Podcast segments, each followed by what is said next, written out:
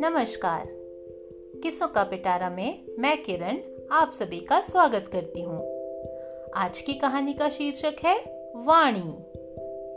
बहुत समय पहले की बात है, जब अरब देश में अमीर शेख अपने काम करवाने के लिए गुलाम रखते थे। उसी समय एक शेख के पास लुकमान नामक एक गुलाम था। उसकी और शेख की जोड़ी भारत में लोकप्रिय अकबर और बीरबल की तरह थी। बीरबल की ही तरह लुकमान भी बहुत बुद्धिमान और चतुर था।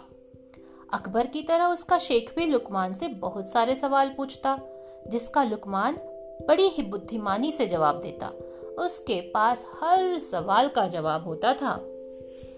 एक बार शेख ने एक बकरी देखी तो उसके मन में विचार आया और उसने लुकमान से कहा लुकमान, जाओ और उस बकरी को मारकर उसके शरीर का सबसे श्रेष्ठ अंग लेकर आओ।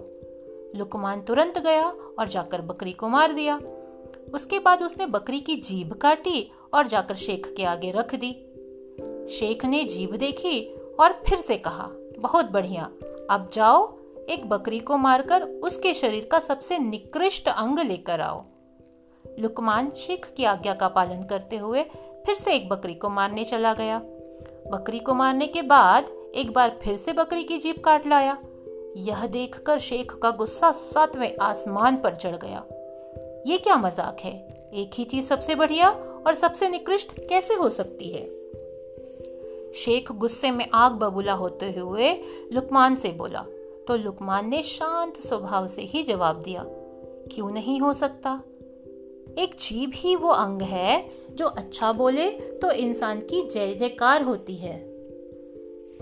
वाणी मीठी हो तो सबके दिलों पर राज करती है और इससे ही इंसान सबके हृदय पर विजय प्राप्त कर सकता है।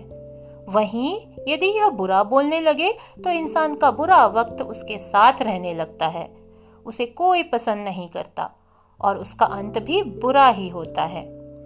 लुकमान का यह उत्तर सुनकर एक बार फिर से शेख को वही खुशी और संतुष्टि मिली जैसा कि पहले उसके जवाबों से मिलती थी।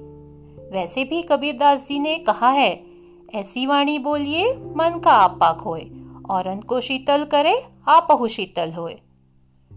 तो इस कहानी से आज हमने सीखा कि हमें सदैव अपनी वाणी पर नियंत्रण रखना चाहिए। धन्यवाद।